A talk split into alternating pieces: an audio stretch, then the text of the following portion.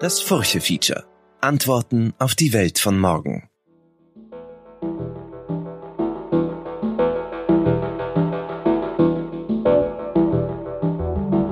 Ich bin Manuela Tomic und ich begrüße Sie zu unserem mehrteiligen Furche-Feature zum Thema Schatten. Die erste Hitzewelle des Jahres erreichte Österreich vergangenen Mittwoch am 21. Juni mit Temperaturen von bis zu 35 Grad. Die Zahl der Hitzetage, also Tage, bei denen es mindestens 30 Grad hat, ist in den vergangenen Jahrzehnten stark gestiegen. Im Zeitraum 1961 bis 1990 gab es zum Beispiel in den Landeshauptstädten Österreichs pro Jahr zwischen drei und zwölf Hitzetage. Im Zeitraum 1991 bis 2020 gab es in einem durchschnittlichen Jahr bereits zwischen 9 und 23 Hitzetagen und die Rekorde lagen größtenteils sogar bei mehr als 40 Hitzetagen. Hitze schadet unserem Körper und vor allem bei älteren Menschen kann sie das Herz-Kreislauf-System zu stark beanspruchen und sogar zu Krankenhausaufenthalten führen. Aber auch junge Menschen sind bei längeren Hitzeperioden weniger leistungsfähig. Und hier kommt der Klimaschutz vor allem in urbanen Regionen ins Spiel. Denn Straßen und Beton sind enorme Hitzeträger. Wenn das Pariser Klimaziel erreicht werden soll, also die globale Erwärmung um zwei Grad Celsius gegenüber der vorindustriellen Zeit zu begrenzen, dann muss sehr schnell etwas getan werden. Aber was?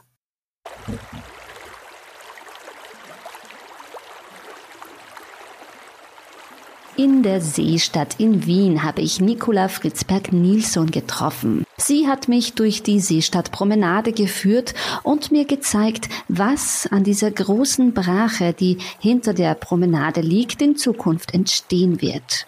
Denn die Seestadt gehört zu den innovativsten Bauprojekten in Österreich und in puncto Schatten haben sie ein Modell aus Schweden übernommen, das sich Schwammstadtprinzip nennt. Nicola Fritzberg-Nilsson erklärt, was es mit der Schwammstadt auf sich hat. Ich glaube, das hat sich ja in den letzten Jahren auch nochmal total verstärkt, das Problem oder das Bewusstsein auch dafür, dass man die Natur mehr in der Stadt haben will. Also ursprünglich ähm, gab es sicher auch ganz andere Planungsparameter, wo man mehr darauf hingearbeitet hat, vielfältige Plätze zu schaffen, wo möglichst viel Nutzung zugelassen wird. Dafür braucht es natürlich mehr Versiegelung. Wenn man jetzt ähm, den Fokus viel mehr wieder auf Natur in der Stadt legt und, und die Hitzetage extremer und auch mehr werden, dann ist es natürlich wichtig, viel mehr Grün zu schaffen, viel mehr Bäume zu pflanzen. Ähm, die Grünflächen, die Pflanzflächen, die lassen Verdunstung zu, die ähm, nehmen quasi Staub auf, ähm, das Wasser, das verdunstet wird, kühlt auch die umliegende Umgebung. Also die Luft wird kühler, es wird einfach das Mikroklima sozusagen, also das Klima, was direkt um diese Pflanzinseln und um die Bäume herum ist, viel spürbar viel angenehmer und viel kühler einfach, ja. Das Prinzip der, der Schwammstadt, wer, wer hat das eigentlich ins Leben gerufen oder erfunden oder wie, wo, wo kommt das ein bisschen her und wie funktioniert das Prinzip? Ähm, also prinzipiell äh, ist es ja so, dass ursprünglich Bäume, vielleicht fange ich ein bisschen weiter hinten an, Bäume früher nur sehr wenig Platz hatten und die Bäume, die man jetzt in der Stadt sieht, sie haben quasi, man sagt jetzt so als Regel, circa neun Quadratmeter Platz für ihre Wurzeln. Ähm, wenn man sich aber jetzt so einen großen Baum anschaut, muss man immer davon ausgehen, dass er gleich viel Fläche wie die Krone, die Baumkrone groß ist, genauso viel Platz braucht er eigentlich auch unter der Erde. Und das ist eigentlich dann in der Stadt, wenn man sich das mit Straßen und Parkplätzen anschaut, oft viel zu wenig. Die Schwarmstadt ist im Prinzip, das kommt ursprünglich aus Schweden oder aus der ja, Stockholm, Stockholm-System hat es auch früher geheißen mhm. ähm, und äh, ist quasi ein System, dass man den Bäumen unter der Erde und unter der befestigten Fläche wieder viel mehr Wurzelraum gibt, dass sie sich besser ausbreiten können und dass sie dadurch auch besser wachsen und größer werden können. Ähm, wir haben ja hier vor uns eine schöne, eine schöne Illustration, sozusagen ein Rendering. Wenn man sich ähm, das jetzt vorstellt, die einzelnen Schichten, wie, wie könnte man sich das jetzt vorstellen, wenn man es gerade nicht sieht? Ja, also prinzipiell ist es so, dass äh, wenn man jetzt von oben das Sandwich öffnet, dann äh, hat man den Baum, also der Baumstamm steckt in der Erde, dann hat er ein bisschen ein Substrat, also ein bisschen Erde, Pflanzen vielleicht, oder ist eben auch mit äh, Platten dass man es begehen kann. Das heißt, drunter spielt sich eigentlich das ganze Spannende ab. Darunter ist dann ein sehr grober Schotter, ähm, der es ist ein sehr grober Schotter, das heißt Skelett, Skelettsubstrat. Ähm, der hat viele Hohlräume und in den Hohlräumen kann sich Wasser sammeln, ähm, kann Wasser gespeichert werden, dass der Baum dann trinken kann äh, über die Zeit hinweg, wo, wo, wodurch er sich versorgen kann. Und die großen Hohlräume bieten auch die Möglichkeit, dass sich die Wurzeln vom Baum ausbreiten können. Das ist vielleicht so der Unterschied zu einem normalen Straßenbau, wo alles sehr verdichtet ist und sehr hart gepresst wird unter der Erde, damit eben schwere Autos zum Beispiel drauf fahren können. Deswegen wird es normalerweise gepresst. Ähm, in der Schwammstadt ist es eben so, dass es äh, mehr Platz und Raum für den Baum bietet. Diese ganz untere ist auch noch Schotter? Das ist auch noch Schotter und dann irgendwann kommt aber auch gewachsener Boden. Also es ist quasi, ähm, wenn man es jetzt genau nehmen will, ist quasi der Oberaufbau vom Boden, also Belag oder Pflanzfläche. Dann ist dieser sehr grobe Schotter, den ich gerade beschrieben habe, mit den großen Hohlräumen. In diesen groben Schotter wird auch noch ähm, Substrat eingeschlemmt. Das heißt, es ist ein Substrat, das mit einem harten Wasserstrahl quasi in, diese, in diesen groben Schotter eingebracht wird, sodass ähm, nicht nur Kies dort ist, sondern der Baum auch Nährstoffe hat. Ähm, und darunter ist dann ähm, quasi der gewachsene Boden und, und ja, die normale Erde sozusagen. Es gibt noch eine Belüftungsschicht dazwischen, ähm, wodurch der Baum nicht so also das, äh, den Baum, der Baum braucht nicht nur Substrat und Wasser, sondern der braucht auch äh, frische Luft. Und wenn man sozusagen alles äh, dicht machen würde, dann hätte er zu wenig Sauerstoff zum Überleben.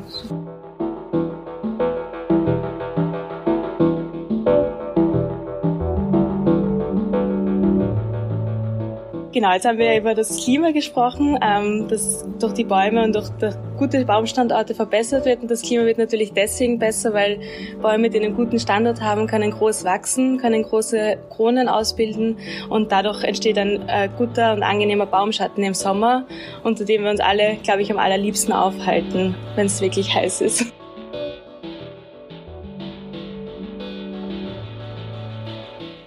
Mit dem Einsatz des Schwammstadtprinzips erhalten Bäume im Wurzelbereich, also auch unter der Erde, unter Straßen, Parkplätzen und Gehwegen, mehr Platz.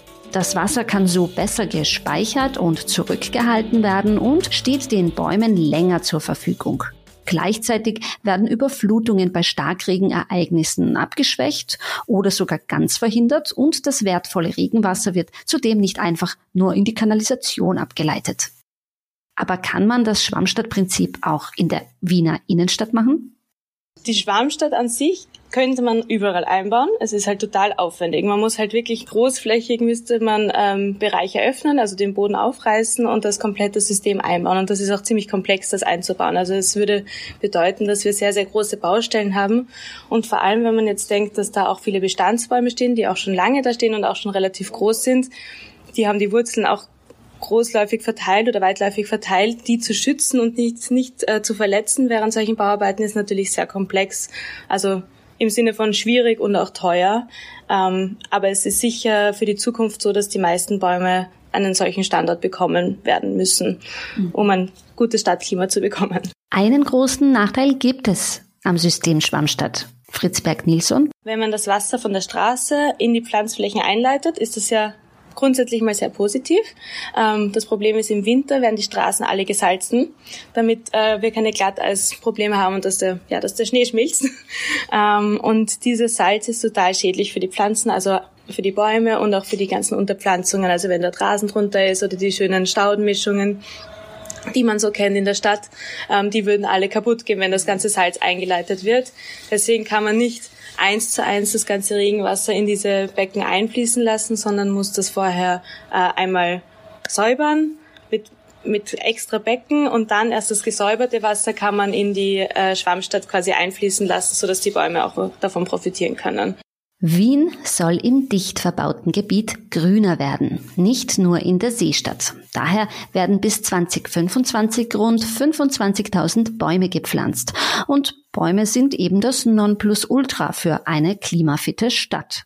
Wenn sich die Städte im Sommer aufheizen, verdunsten die Bäume große Mengen Wasser über ihre Blätter und sorgen so für eine kühlere Umgebungstemperatur, die uns Menschen zugutekommt. Bäume können sogar direkt die Zahl der Hitzetoten reduzieren. Das berichtet ein internationales Forschungsteam, nachdem sie 93 europäische Großstädte analysiert haben. Würde man die Bedeckung durch Baumkronen in den Städten von derzeit durchschnittlich knapp 15 Prozent auf 30 Prozent verdoppeln, würde die Temperatur dort im Sommer im Mittel um 0,4 Grad sinken. Und das könnte eben die Zahl der hitzebedingten vorzeitigen Todesfälle um knapp 40 Prozent verringern. Das teilten die Autoren der Studie im Fachblatt The Lancet mit. 40 Prozent ist eine beachtliche Zahl und man kann ja schon mal klein anfangen.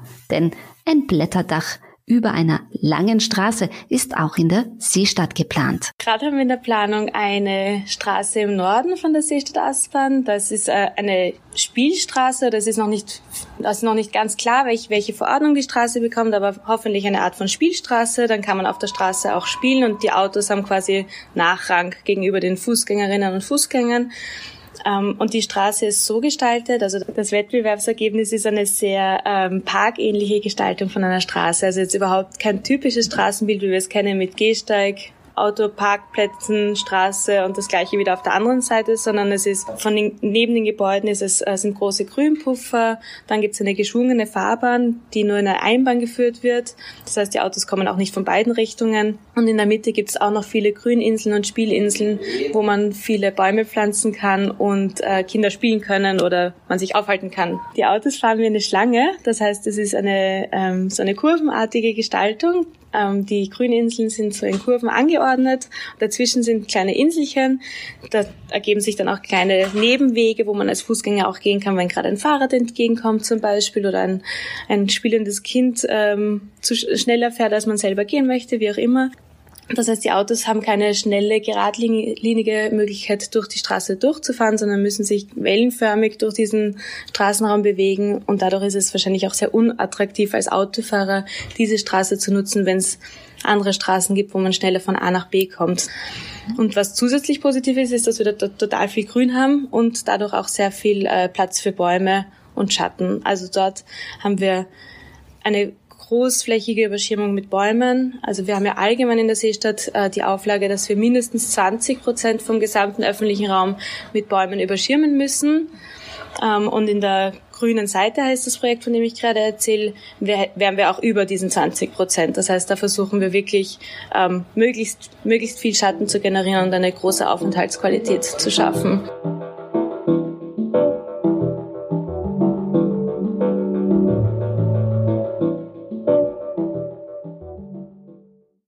Doch auch Bäume haben mit der Hitze zu kämpfen. Vor allem Stadtbäume leiden unter Stress. Autoabgasen, Hundeurin, versiegelter Boden und winterliches Streusalz nehmen die Bäume tagtäglich hart ran.